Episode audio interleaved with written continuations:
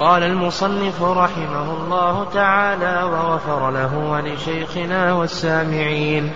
كتاب الأطعمة عن النعمان بن بشير رضي الله عنه قال سمعت رسول الله صلى الله عليه وسلم يقول وأهوى النعمان بإصبعيه إلى أذنيه إن الحلال بين وإن الحرام بين وبينهما مشتبهات لا يعلمهن كثير من الناس فمن اتقى الشبهات استبرأ لدينه وعرضه ومن وقع بالشبهات وقع في الحرام كالراع يرعى حول الحمى يوشك أن يرتع فيه ألا وإن لكل ملك حمى ألا وإن حمى الله محارمه؟ ألا وإن في الجسد مضغة إذا صلحت صلح الجسد كله وإذا فسدت فسد الجسد كله ألا وهي القلب. وعن أنس بن مالك رضي الله عنه قال أنفجنا أرنبا بمر الظهران فسعى القوم فلغبوا فأدركتها فأخذتها فأتيت بها أبا طلحة فذبحها وبعث إلى رسول الله صلى الله عليه وسلم بوركها أو فخذها فقبله لغبوا أي أعيوا. بسم الله الرحمن الرحيم. الحمد لله رب العالمين والصلاة والسلام على نبينا محمد وعلى آله وصحبه أجمعين. تقدم لنا تعريف الأطعمة. ذكرنا ذكرنا أن الأطعمة جمع طعام وأن الطعام هو كل ما يطعم من مائع وجامد وأن الأصل في الأطعمة هو الحل ويدل لذلك قول الله عز وجل هو الذي خلق لكم ما في الأرض جميعا وأيضا قول الله عز وجل والأرض وضعها للأنام وأيضا ما في صحيح البخاري أن النبي صلى الله عليه وسلم قال أعظم الناس جرما من سأل عن شيء لم يحرم فحرم من أجل مسألته فدل على أن الأصل في ذلك الحلم وفي حي سلمان وإن كان ضعيفا وما عفا وما سكت عنه فهو عفو. قال المؤلف فيما نقله في كتابه عن نعمان بن بشير رضي الله عنهما قال سمعت رسول الله صلى الله عليه وسلم يقول وأشار وفي رواية وأهوى النعمان بإصبعيه إلى أذنيه إن الحلال بين. الحلال هو ما جاء حله في كتاب الله أو سنة رسوله صلى الله عليه وسلم وقوله بين يعني ظاهر وجلي. وإن الحرام بين. حرام ما جاء تحريمه في كتاب الله وسنة رسوله صلى الله عليه وسلم وبين يعني ظاهر. نعم وهذا واضح. وبينهما أمور مشتبهات يعني مسائل مشتبهات يعني مترددة يشتبه فيها يشتبه فيها متردد فيها يشتبه. هل هي من القسم الأول أو من القسم الثاني؟ لأنه وسلم قسم الأمور إلى ثلاثة أقسام. حلال بين حرام بين. الثالث غير ظاهر غير واضح. يحتمل أنه من الحلال ويحتمل أنه من أي شيء من الحرام. قال لا يعلمهن كثير من الناس. يعني كثير من الناس يخفى عليه هذه المسائل هل هي من الحلال أو من الحرام. يعني من الحلال أو من الحرام. وقوله كثير من الناس يعني يفهم من أن هناك من الناس من يعرف أن الفصل في هذه المسائل وهم أهل العلم. يعني أهل العلم الذين رسخت أقدامهم في كتاب الله وسنة رسوله صلى الله عليه وسلم يفتح الله عز وجل على قلوبهم ويتبين لهم الأمر. يعني يتبين لهم الأمر أن هذا من الحلال أو من الحرام فيردوه إلى أحد القسمين. قال فمن اتقى الشبهات استبرأ لدينه وعرضه. يعني من لم ما دامت هذه الشبهات موضع تردد ولم يظهر عند أهل العلم أنها من الحلال أو الحرام فمن اتقى الشبهات يعني وقى نفسه من الدخول فيها فقد استبرأ يعني طلب البراءة. يعني استبرأ يعني طلب البراءة لدينه وعرضه. أما دينه طلب البراءة للدين لأن هذه الأمور يحتمل أنها من المحرمات من الحرام. وأما عرضه فإذا تركها فقد طلب البراءة لدينه لأن هذه الأمور يحتمل أنها من الأمر المحرم. وأما عرضه فهو أيضا يطلب البراءة من كلام الناس لأنه إذا خاض في هذه المسائل المشتبهة بعض الناس يرى أنها من قبيل الحلال بعضهم يرى أنها من قبيل الحرام فالناس سيخوضون فيه خصوصا من يرى أنها محرمة. طلب استبرأ طلب لدينه وعرضه. ومن وقع في الشبهات وقع في الحرام. يعني من وقع في الشبهات وقع في الحرام لأن كونه لا يتورع عن الشبهات هذا يجره إلى أن يقع في أي شيء؟ يجره إلى أن يقع في الحرام. هذا معنى. أو المعنى من وقع في الشبهات وقع في الحرام لأن هذه الشبهات من الحرام. فقوله من وقع في الشبهات وقع في الحرام يعني أن وقوعه في الشبهات وإن كان مترددا فيها هذا يجره لأن يقع في الحرام. أو أن من وقع في الشبهات وقع في الحرام لأن هذه الشبهات التي اشتبه أمرها التبس أمرها على أهل العلم الصواب من قال بأنها من أي شيء؟ من الحرام. نعم من الحرام. كالراعي يرعى حول الحمى الحمى المحمي الممنوع. وذلك أن الكبار يمنعون تكون لهم تكون لهم أماكن يمنعون الناس من الرعي فيها. يعني يمنعون الناس من الرعي تكون خاصة لماشيتهم ودوابهم إلى آخره. كالراعي يرعى حول الحمى يوشك أن يرتع فيه يعني أن يرعى فيه. فالراعي إذا رعى حول الحمى إلى آخره هذا يقرب أن تدخل ماشيته في هذا المكان الذي منع من الرعي فيه. فيناله أذى من منع الرعي فيه من سلطان وغيره. ألا وإن لكل ملك حمى.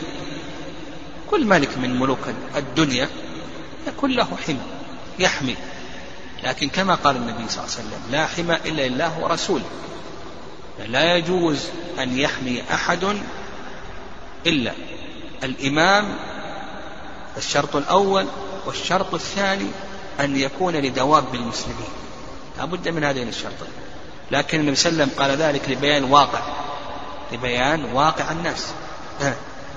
ألا وإن لكل ملك حمى ألا وإن حمى الله محارمه. أنت إذا وقعت في محارم الله وقعت في حمى الله. ألا وإن في الجسد مضغة قطعة قطعة. إذا صلحت صلح الجسد كله وإذا فسدت فسد الجسد كله ألا وهي القلب. نعم. هذا الحديث اشتمل على مسائل. نعم اشتمل على مسائل. من هذه المسائل مسألة الورع. نعم مسألة الورع وهي اتقاء الشبهات. نعم إذا كانت هناك مسائل يتردد فيها. فإن الورع إن لم يتبين للإنسان هل هي بالدليل الواضح هل هي من الحلال أو من الحرام فإن الورع أن يترك مثل هذه الأشياء. وقد ذكر شيخ الإسلام تيمية رحمه الله الفرق بين الورع والزهد فقال الورع هو ترك ما يخشى ضرره في الآخرة والزهد ترك ما لا ينفع في الآخرة. فالضرر ترك الورع ترك ما يخشى ضرره في الآخرة. وأما الزهد فهو ترك ما لا ينفع في الآخرة. فإذا تردد في مسائل إلى آخره هل هي من الحلال أو من الحرام؟ إلى آخره. ولم تقم الأدلة الظاهرة البينة على أحد القسمين إلى آخره. واختلف فيها العلماء رحمهم الله تعالى فإن الورع تجنب مثل هذه الأشياء. ومن ذلك من ذلك الأطعمة قد تكون هناك بعض الأطعمة متردد أو م... نعم مترددا فيها إلى آخره. وفيه أيضا يعني قول النبي صلى الله عليه وسلم فيه أن الحلال بين. فيه أن الحلال بين وأن الحرام بين ولله الحمد. وكتاب الله وسنة رسوله صلى الله عليه وسلم بين ما هو حلال وكذلك أيضا ما هو حرام. وفي ذلك أيضا الأسلوب من أساليب تربية النبي صلى الله عليه وسلم وتعليمه وهو ضرب المثال. قال لك كالراعي يرعى حول الحمى يوشك أن يقع فيه. وفيه أن الإنسان يتطلب ما هو البراءة لدينه. يعني كل شيء ربما يخل بالدين بدين الإنسان فعلى الإنسان يتطلب ما يبرأ لدينه. وفيه أيضا أن يتطلب المسلم ما يبرئ حرضه يعني يدفع قول الناس فيه.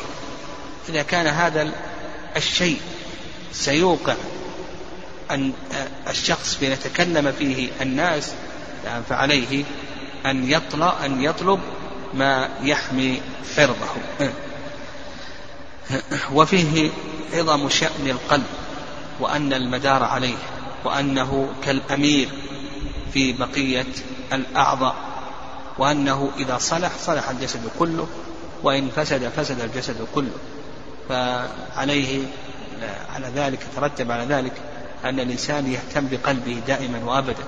لأن الإنسان قد يكون عنده عجب قد يكون عنده رياء قد يكون عنده يعني أمراض القلوب كثيرة قد يكون عنده حسد قد يكون عنده آه، بغضة قد يكون إلى آخره عجب رياء إلى آخره.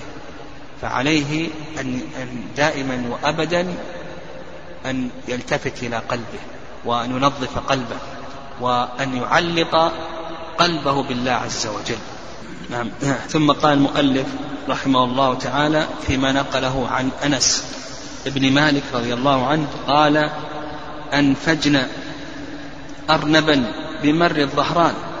أنفجنا يعني أثرنا أثرنا. لإمساك هذه الأرنب بمر الظهران. مر الظهران هذا ما يسمى اليوم بوادي فاطمة. يعني ما يسمى اليوم بوادي فاطمة وهو يبعد عن عن مكة ما يقرب من ثلاثين كيلو متر. فسعى القوم فلغبوا يعني اشتد جري القوم فلغبوا تعبوا تعبوا. وأدركتها فأخذتها فأتيت بها أبا طلحة فذبحها وبعث إلى رسول صلى الله عليه وسلم بوركها أو فخذها فقبل, فقبل. في هذا فضيلة أنس رضي الله تعالى عنه وقوته حيث أمسك بهذه الأرنب مع أن القوم لغبوا نعم تعبوا لكنه هو رضي الله تعالى عنه لم يلحقه هذا التعب. وفيه أيضا أن الصيد إذا أمسك يعني أن الصيد إذا أمسك وفيه حياة فإنه تجب تذكيته. فلو أنك ضربت الصيد آه، بالرصاص ونحو ذلك ثم أمسكته. وفيه حياة فإنه يجب عليك أن تذكيه. وفيه أيضا أن الأرنب مباحة. أن الأرنب مباحة. وفيه أيضا أن النبي صلى الله عليه وسلم كان يأكل من الطيبات. ولهذا ذكر العلماء رحمهم الله أن ترك الأكل من الطيبات بعد وجودها أن هذا من الورع المذموم. الإنسان إذا تيسر له تيسرت له الطيبات من المطاعم والمشارب والملابس أنه يأكل من ذلك. وهذا هو هدي هدي النبي صلى الله عليه وسلم. قل من حرم زينة الله التي أخرج لعباده والطيبات من الرزق. بل هدي النبي صلى الله عليه وسلم أنه كان لا يرد موجودا ولا يتكلف مفقودا. نعم. وفي هذا أيضا قبول النبي صلى الله عليه وسلم للهدية والهبة. وهكذا هدي النبي صلى الله عليه وسلم هدي النبي عليه الصلاة والسلام كان يقبل الهدية ويثيب عليها فكون الإنسان يقبل الهدية إذا أهداك هدية حتى ولو كانت قليلة النبي صلى الله عليه وسلم يقول يا نساء المسلمات لا تحقرن جارة لجارتها ولو فرس نشاء ولو ظلف شاة ظلف ظلف. لا أهدت لك هدية اقبلي. السنة الإنسان يقبل الهدية ويثيب عليها وعدم قبول الهدية هذا خلاف سنة النبي صلى الله عليه وسلم. نعم. و نعم الهدية فيها فضل عظيم وأجر كبير ويكفي أنها من سنة النبي صلى الله عليه وسلم وأنها سبب لتآلف القلوب سل السقائم وإلى آخره. قال عن أو نقل أيضا عن أسماء بنت أبي بكر رضي الله تعالى عنها قالت نحرنا على عهد الرسول صلى الله عليه وسلم فرسا فأكلناه وفي رواية ونحن في المدينة. يعني هذا الحديث فيه دليل على أن الفرس مباحة. يعني أن الفرس مباحة. والقول بأن الفرس مباحة نعم هو الصواب في هذه المسألة. هو الصواب في هذه المسألة. يعني الفرس هل هي مباحة وليست مباحة أو أنها محرمة؟ هذا موضع خلاف بين أهل العلم رحمهم الله تعالى. والصواب في ذلك أن هذه أن أن لحوم الخيل أنها مباحة. خلافا لما ذهب إليه أبو حنيفة وكذلك أيضا في قول مالك رحمه الله أنها محرمة الصواب أنها مباحة كما هو مذهب الإمام أحمد والشافعي ودليل ذلك هذا الحديث.